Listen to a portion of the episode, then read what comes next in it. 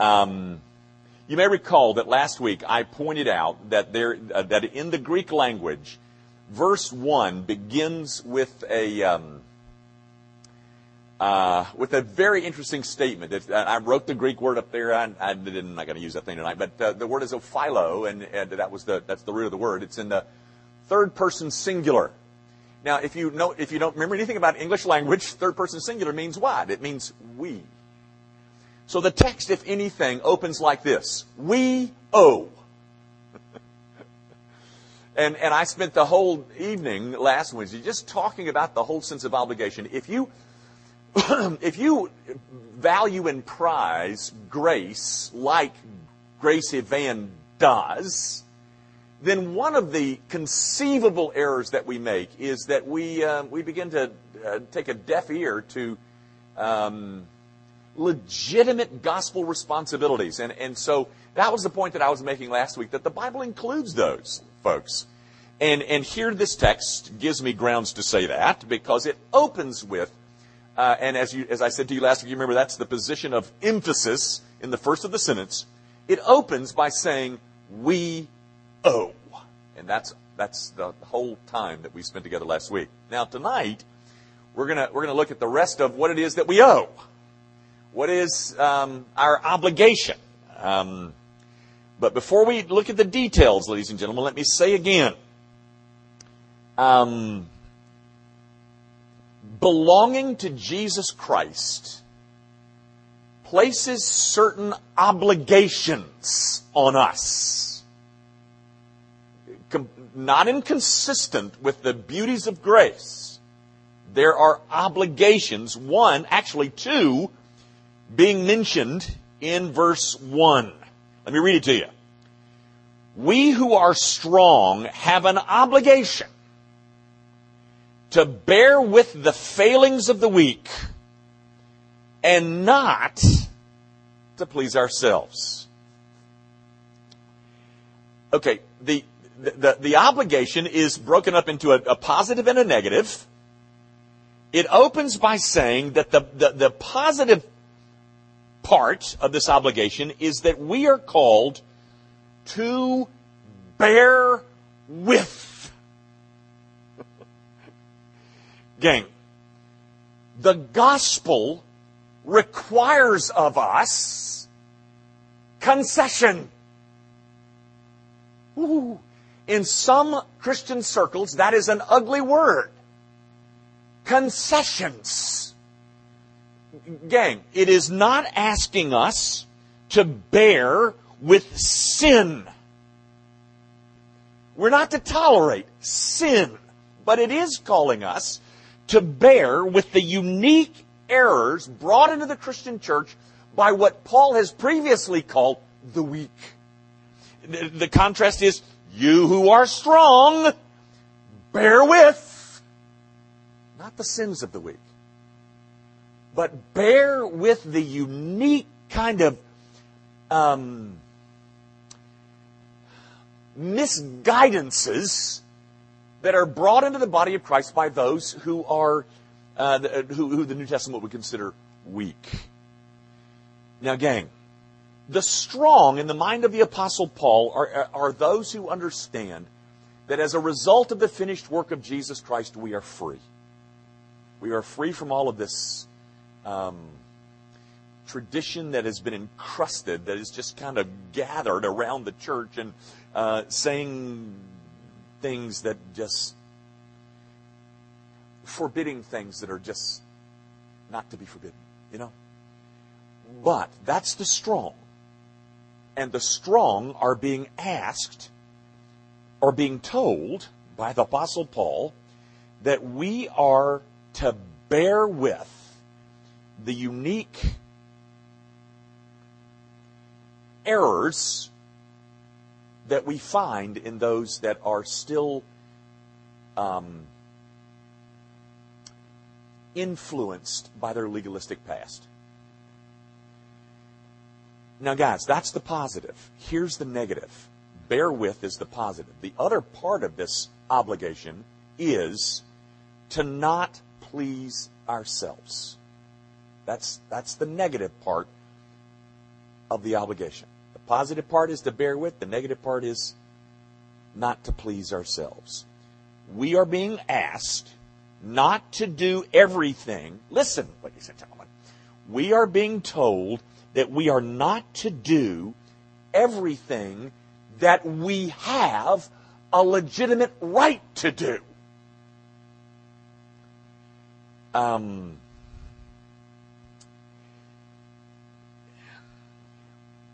we who have been set free by the beauties of grace often make the mistake of thinking of ourselves as, um, as superior,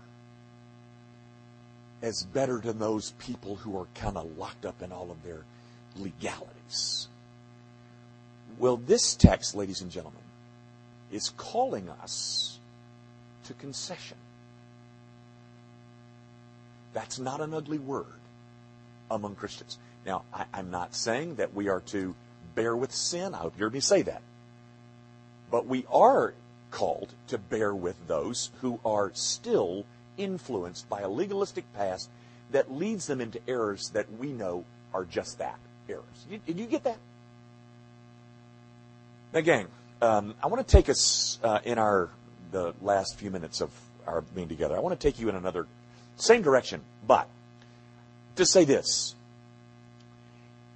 Imagine with me for a moment that there were no Ten Commandments, that there are no moral duty ever mentioned in the New Testament other than this one. That, that, that, the Bible never said anything about adultery or coveting or stealing or murder. None of that.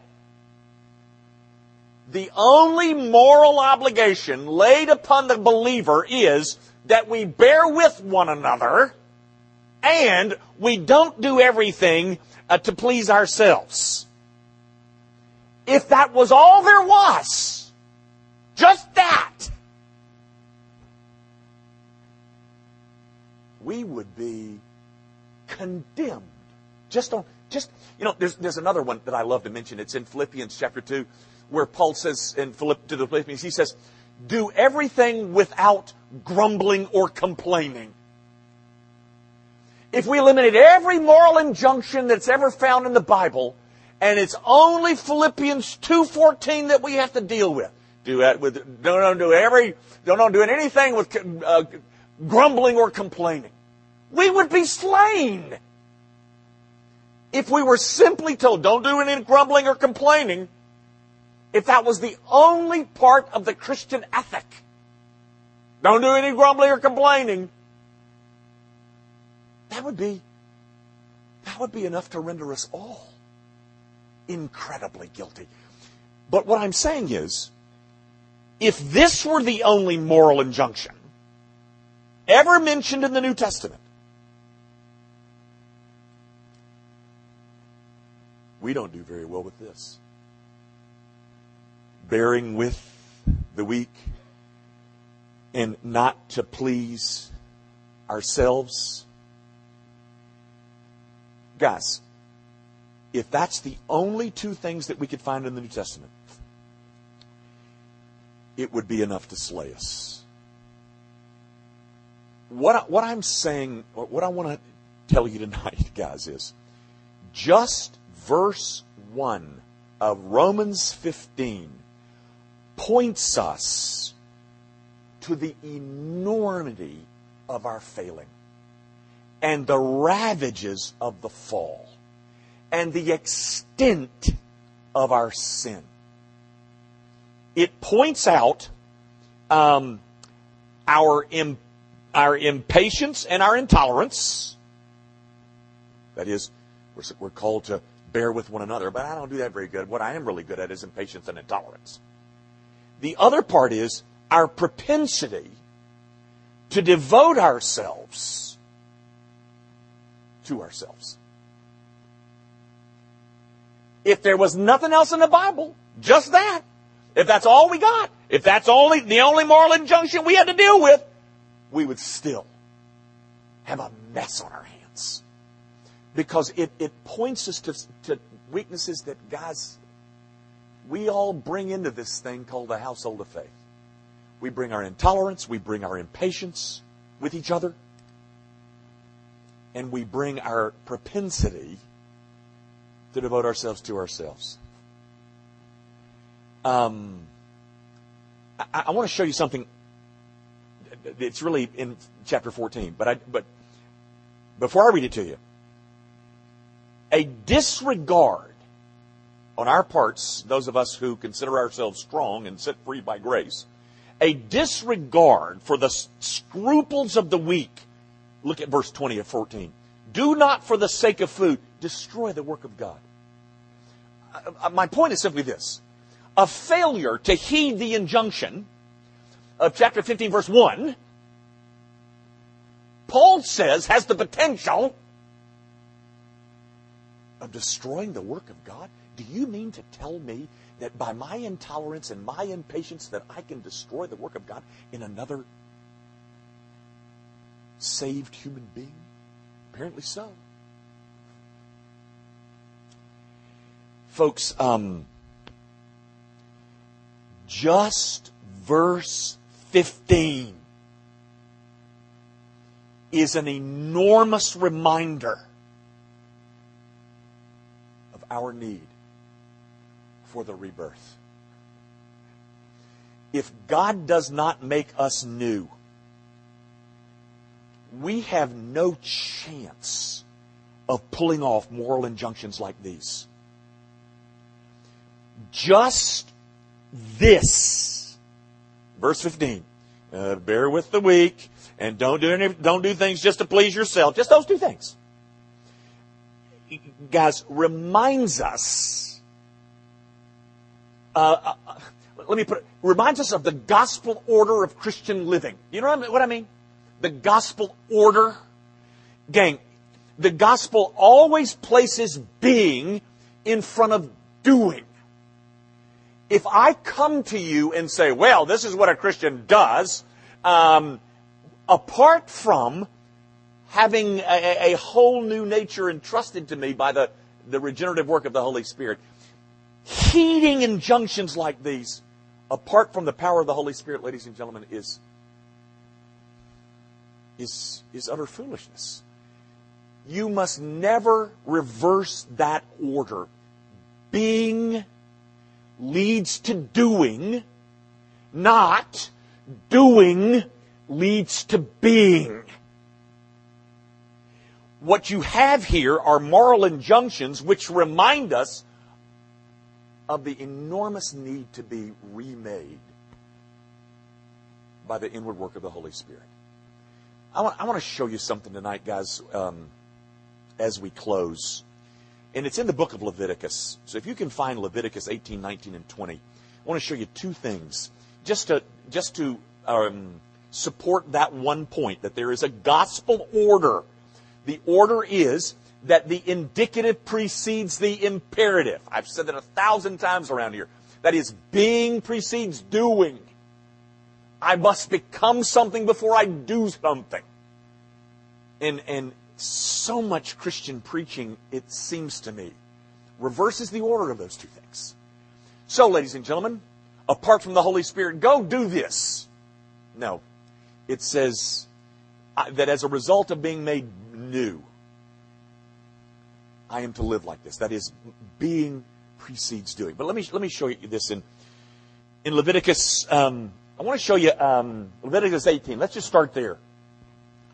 Um, this is a really hot topic these days. Beginning in verse 19, um, look at verse 20. And you shall not lie sexually with your neighbor's wife. Hmm. Look at verse 22. You shall not lie with a male as with a woman. Uh-oh. Uh, it's an abomination. You shall not lie with an animal. Now, guys, the reason I draw your attention to this is the Bible tells me who I can sleep with. It says I can't sleep with my neighbor's wife. And it tells me that I can't sleep with a member of the same sex. And I can't sleep with an animal. The Bible assumes a right to tell me how I can and cannot use my, Bible, my body. But do you notice how the Bible does that? Look at it. and you shall not lie sexually with your neighbor's wife, and so make yourself unclean with her. Uh, you shall not uh, give any of your children to offer them to Molech, and so profane the name of the Lord God, the Lord your God. I am the Lord. Now, say with me. Um, verse 30. So keep my charge never to practice any of these abominable customs. I am the Lord your God. Uh, verse 2. You shall be holy, for I, the Lord your God, am holy. You shall, um, uh, verse 4. Do not turn to idols or make yourself any gods of cast. I am the Lord your God. Uh, verse uh, 10.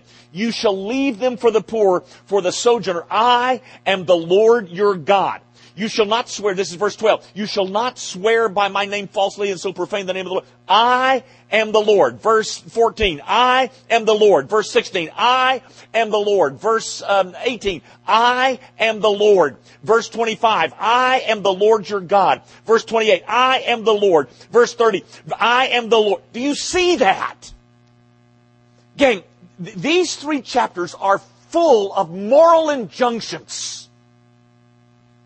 You know, um, many of you prayed and, and knew that I was uh, speaking at Federal Express on August the 7th, and, and I'm telling you, it, cost, it took years off my life. Um, but um, the, the thing that took the years off of my life was that um, there was I was to speak for 40 minutes and I was to leave 20 minutes for questions and answers. And it was right during that whole Chick Fil A thing and uh, you know uh, you know that that terrible Chick Fil A thing. And um, um, and I just knew I just knew that somebody was going to ask me the question of homosexuality versus uh, heterosexuality. I just knew it. And so I had, I had, I was ready. And my answer, ladies and gentlemen, was going to be not this text, but to say this. Ladies and gentlemen, all morality is rooted in the fact that I am the Lord. God has a right to tell me who I can and who I cannot sleep with. Why? Because I am the Lord. He tells me what I can and what I can't do. Why? Because I am the Lord. All morality flows out of a law-giving God.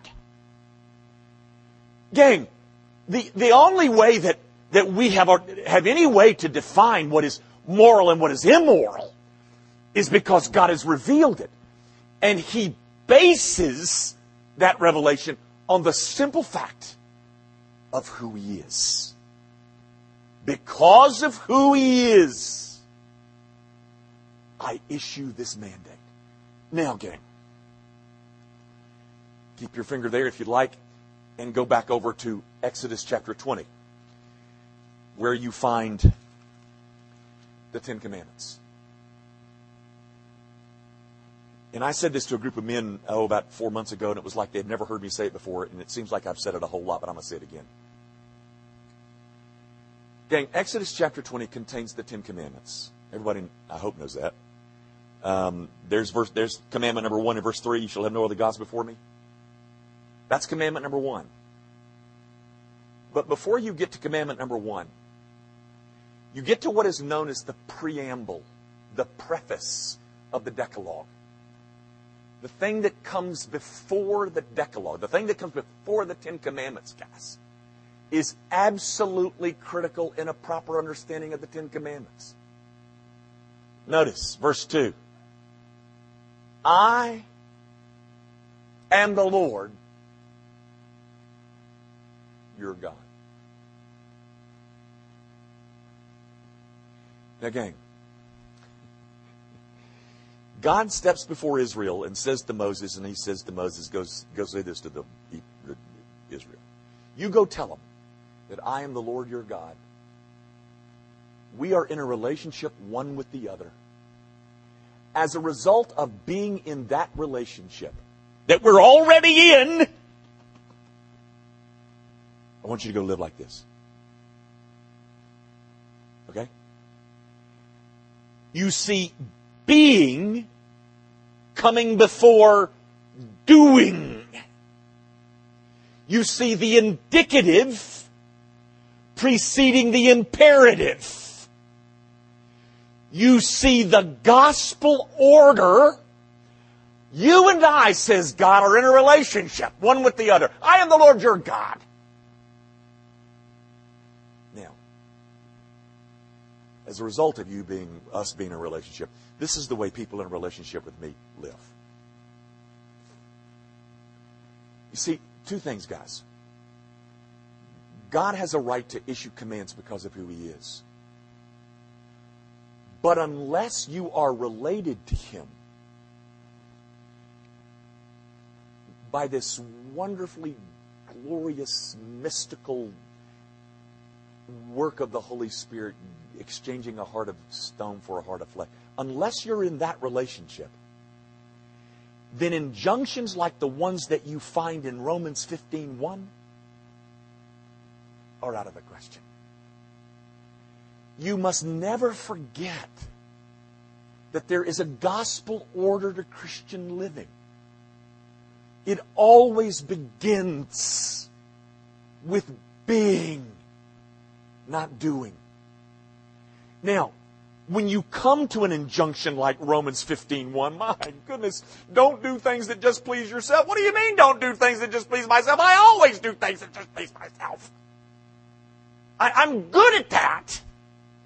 And so you, you see the radical ethic of the New Testament Christianity. You're asking me to stop doing things that please me? Well, who else is there to please but me? And so there's about 300 people in this room tonight saying the same blasted thing. I'm the only one that I want to please is me.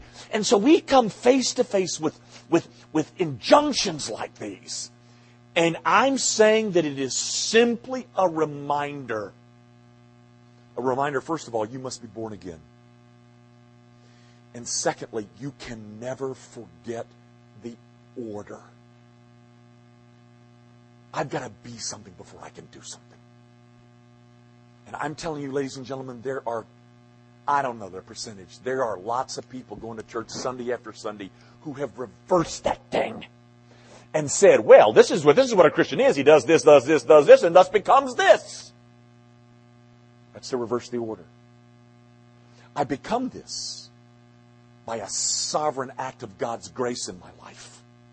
I become this. And then He calls me to live like this. Never forgetting that if I am not properly related to it, living like this is an utter impossibility. Bill, because I belong to this God,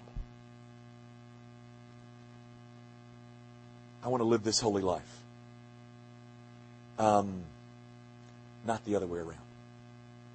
Not, I want to live this holy life so I can belong to this God. No, because I belong to this God, I want to live this holy life.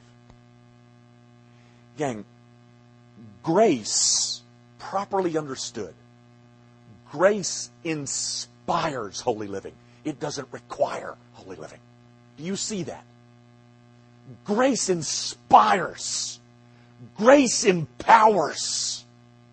Grace gives me a whole new set of definitions. Grace shows me something that's far more beautiful.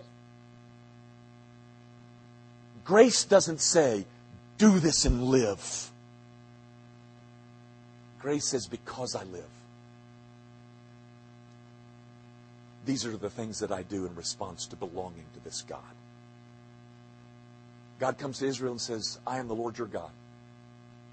That's settled. It's not based on your performance because you were pretty. Uh, we've all got some skeletons in our closets, though. Because I'm already related to you by sovereign grace. Now, so all I'm saying, guys, when I come into when I come face to face with injunctions like these found in Romans 15:1, I think, holy moly, this is what's required of me? Yes, it's what's required of us. And the only chance I have of even remotely resembling anything that's being described in Romans 15:1 is to go back to the God that has saved me and be reminded I belong to him.